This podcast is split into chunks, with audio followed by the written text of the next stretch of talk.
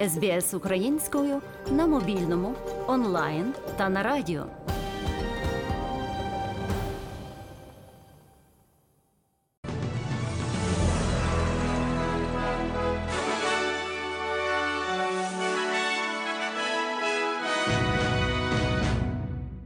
Світ потребує більшої рішучості і співпраці, щоб зупинити тирана, який намагається зробити голод своїм інструментом. З таким закликом президент Володимир Зеленський звернувся у форматі онлайн до учасників конференції міністрів сільського господарства у Берліні. Він наголосив, що Україна завжди була і завжди буде сумлінним і відповідальним учасником глобальних відносин на ринку продовольства. Навіть зазнавши терористичної агресії з боку Росії, Україна продовжує експортувати продовольство до країн в усьому світі. Хоч Росія і продовжує свідомо завдавати ракетних ударів по українській інфраструктурі, зокрема по портах і транспорту, а також продовжує жорстокі бойові дії у надзвичайно важливих регіонах для аграрного виробництва. Українські фермери та агрокомпанії знаходять можливість обробляти поля. У Києві попрощалися із загиблими внаслідок падіння гелікоптера, міністром внутрішніх справ Денисом Монастирським, його першим заступником Євгеном Єніним, державним секретарем міністерства Юрієм Лубковичем, заступницею керівника патронатної служби Міністерства внутрішніх справ Тетяною Шутяк, начальником управління забезпечення захисту департаменту внутрішньої безпеки поліції Михайлом Павлушком, старшим опер-уповноваженим з особливо важливих справ департаменту внутрішньої безпеки національної національної поліції Андрієм Маринченком та інспектором департаменту комунікації міністерства Миколою Анацьким. На церемонії прощання із керівництвом міністерства внутрішніх справ також прийшов очільник головного управління розвідки Міністерства оборони України Кирило Буданов. Це величезна втрата для всієї держави. Повірте, якщо б не пан Денис Анатолійович, все мало бути абсолютно інакше, не в гарну сторону. Він справжній герой цієї держави. Це величезна втрата для нас. Наголосив на цьому і Володимир Зеленський у своєму традиційному щоденному зверненні. Ми щодня втрачаємо людей, про яких будемо завжди згадувати і шкодувати, що не повернеш. Українців, патріотів, людей професійних і просто вірних собі і державі не повернеш. Повний виклад щоденного звернення президента слухайте наприкінці матеріалу. Цього ж дня у броварах поховали дівчинку Мілану та її маму Олену, які також загинули внаслідок падіння гелікоптера. А в Чернігові відбулося прощання із екіпажем, командиром Олександром Василенком, пілотом Костянтином Коваленком та бортмеханіком Іваном Касьяновим. Нагадаю, вертоліт Державної служби з надзвичайних ситуацій упав, зачепивши дитячий садок у броварах на Київщині вранці. 18 січня. Унаслідок катастрофи та пожежі загинули 14 людей, серед яких дитина. На якому етапі розслідування авіакатастрофи і чи вдалося щось дізнатися про імовірні причини падіння гелікоптера, розповідає Ігор Клименко, тимчасовий виконувач обов'язків міністра внутрішніх справ. На сьогоднішній день слідство проводить служба безпеки України та Державне бюро розслідувань. Створена відповідна група, слідча група координує діяльність цієї групи офіс генерального прокурора. Ця група працює достатньо плідно, і все буде залежати від вже призначених експертиз.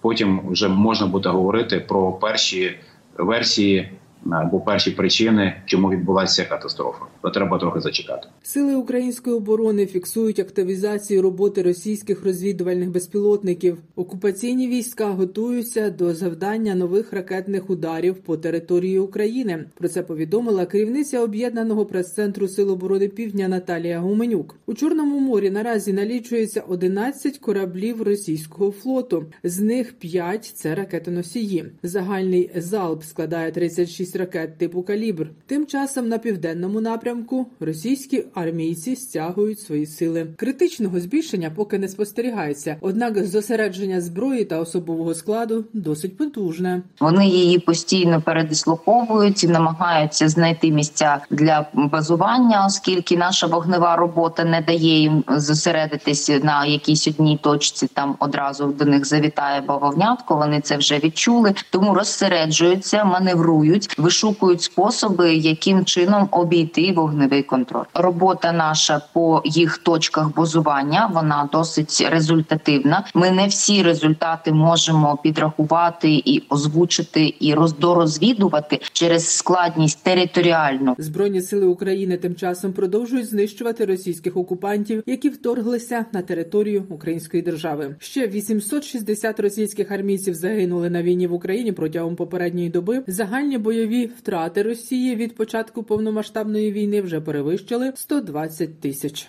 Про глухий кут на російсько-українському фронті пише у своєму щоденному огляді Міністерство оборони Великої Британії. При цьому вказується на існування реальної можливості просування російських військ навколо Бахмута. Це Донеччина. У звіті британської розвідки йдеться про те, що російські сили ймовірно відновлюють свої позиції в місті Соледар після його захоплення на початку тижня. А на півдні у Запорізькій області обидві сторони зосередили значні сили, які проводили артилерійські перестрілки та сутички, але уникали широкомасштабних наступальних дій.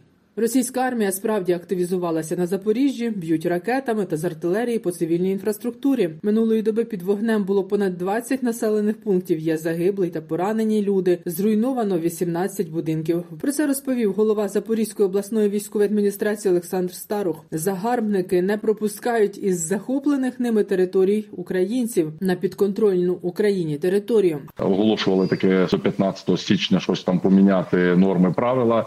І відкрити пункт пропуску, але вже 21 пункт пропуску не працює. За цей час лише дві людини е, вони типа депортували літні. Тих, кого вони показують у себе у телеграм-каналах своїх брехливих, показали, що нібито людей депортували, але людей люди не доходили до Кам'янського, до точки пропуску, то вернули людей знову на підвали.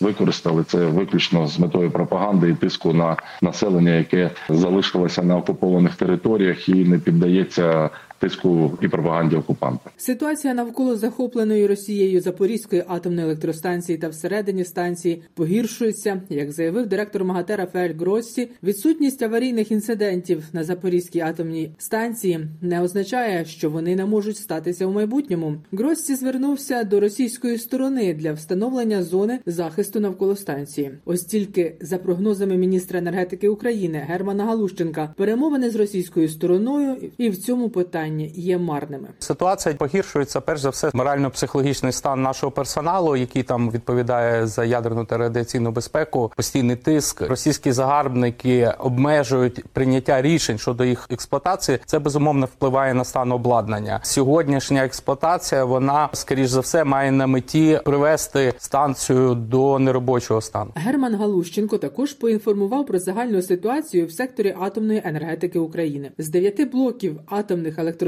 доступних в Україні на цей момент, у роботі вісім. Енергетична система відчуває суттєвий дефіцит генерації. Тож наразі розглядається можливість збільшення кількості атомних енергоблоків. Ухвалено рішення про будівництво атомних блоків нового типу з реакторами типу AP-1000 американською компанією Westinghouse. Перші енергоблоки за новою для України технологією мають з'явитися на Хмельницькій атомній електростанції. Ці блоки, які будуть атомної генерації будуватися в Україні, вони будуть вже зараз побудовані за американською технологією. Мова йде про Хмельницьку станцію. Під час візиту президента Зеленського у 2021 році до Сполучених Штатів ми підписали угоду на будівництво п'яти атомних блоків. Минулому році, під час візиту керівництва Westinghouse на Хмельницьку станцію, ми підписали додаткові угоди. Відповідно, збільшили кількість запланованих блоків до 9. Це займає час. В планах до 30-го року побудувати як мінімум два атомних блока. Середня вартість будівництва одного блоку це близько 5 мільярдів доларів. Цього тижня Україна отримала перший транш у розмірі 3 мільярдів євро в рамках нової програми макрофінансової допомоги від Європейського союзу на 2023 рік. Загальний обсяг пільгового кредиту сягає 18 мільярдів євро. Термін погашення 35 років. Відсотки та інші платежі за обслуговування боргу замість України сплачуватимуть міжнародні партнери для покриття дефіциту державного бюджету України цього року. Знадобиться приблизно 38 мільярдів доларів. Фінансової допомоги США та ЄС, яка передбачена на тепер, замало для того, щоб забезпечити всі ці потреби. Тому Україна проводить перемовини з іншими державами, а також зі світовим банком і міжнародним валютним фондом. Розповідає міністр фінансів України Сергій Марченко. 38 мільярдів це базова потреба. Це якщо у нас буде ситуація досить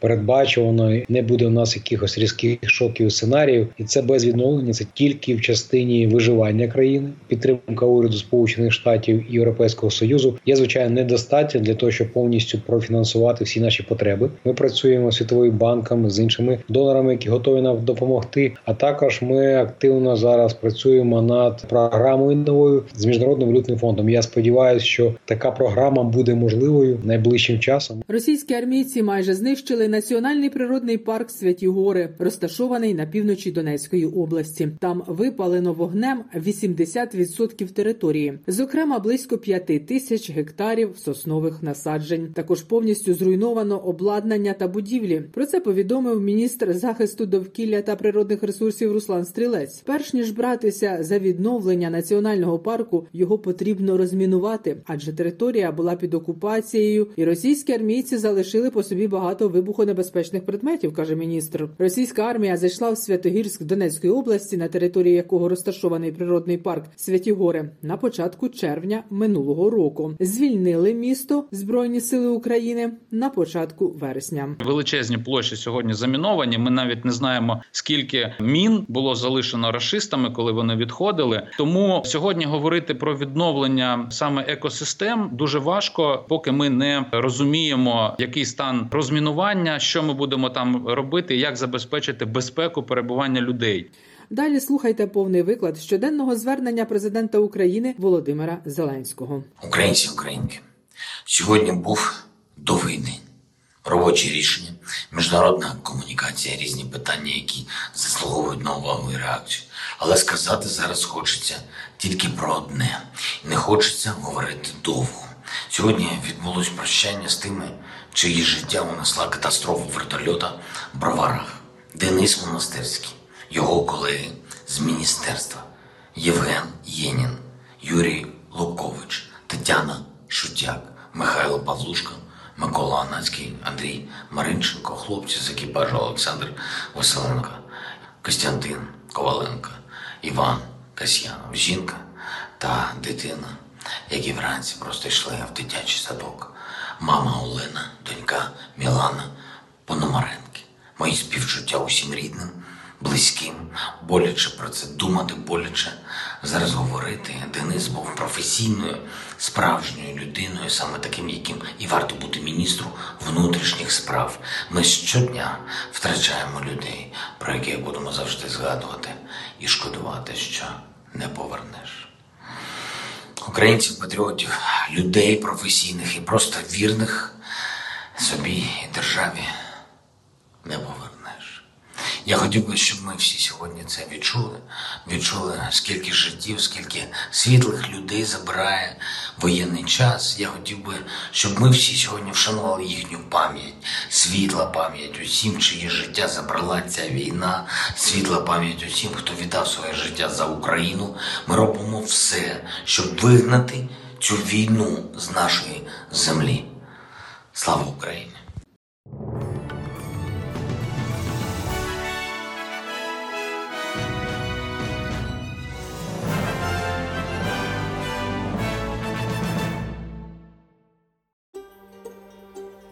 СБС українською ділиться історіями далі на сторінці Фейсбуку.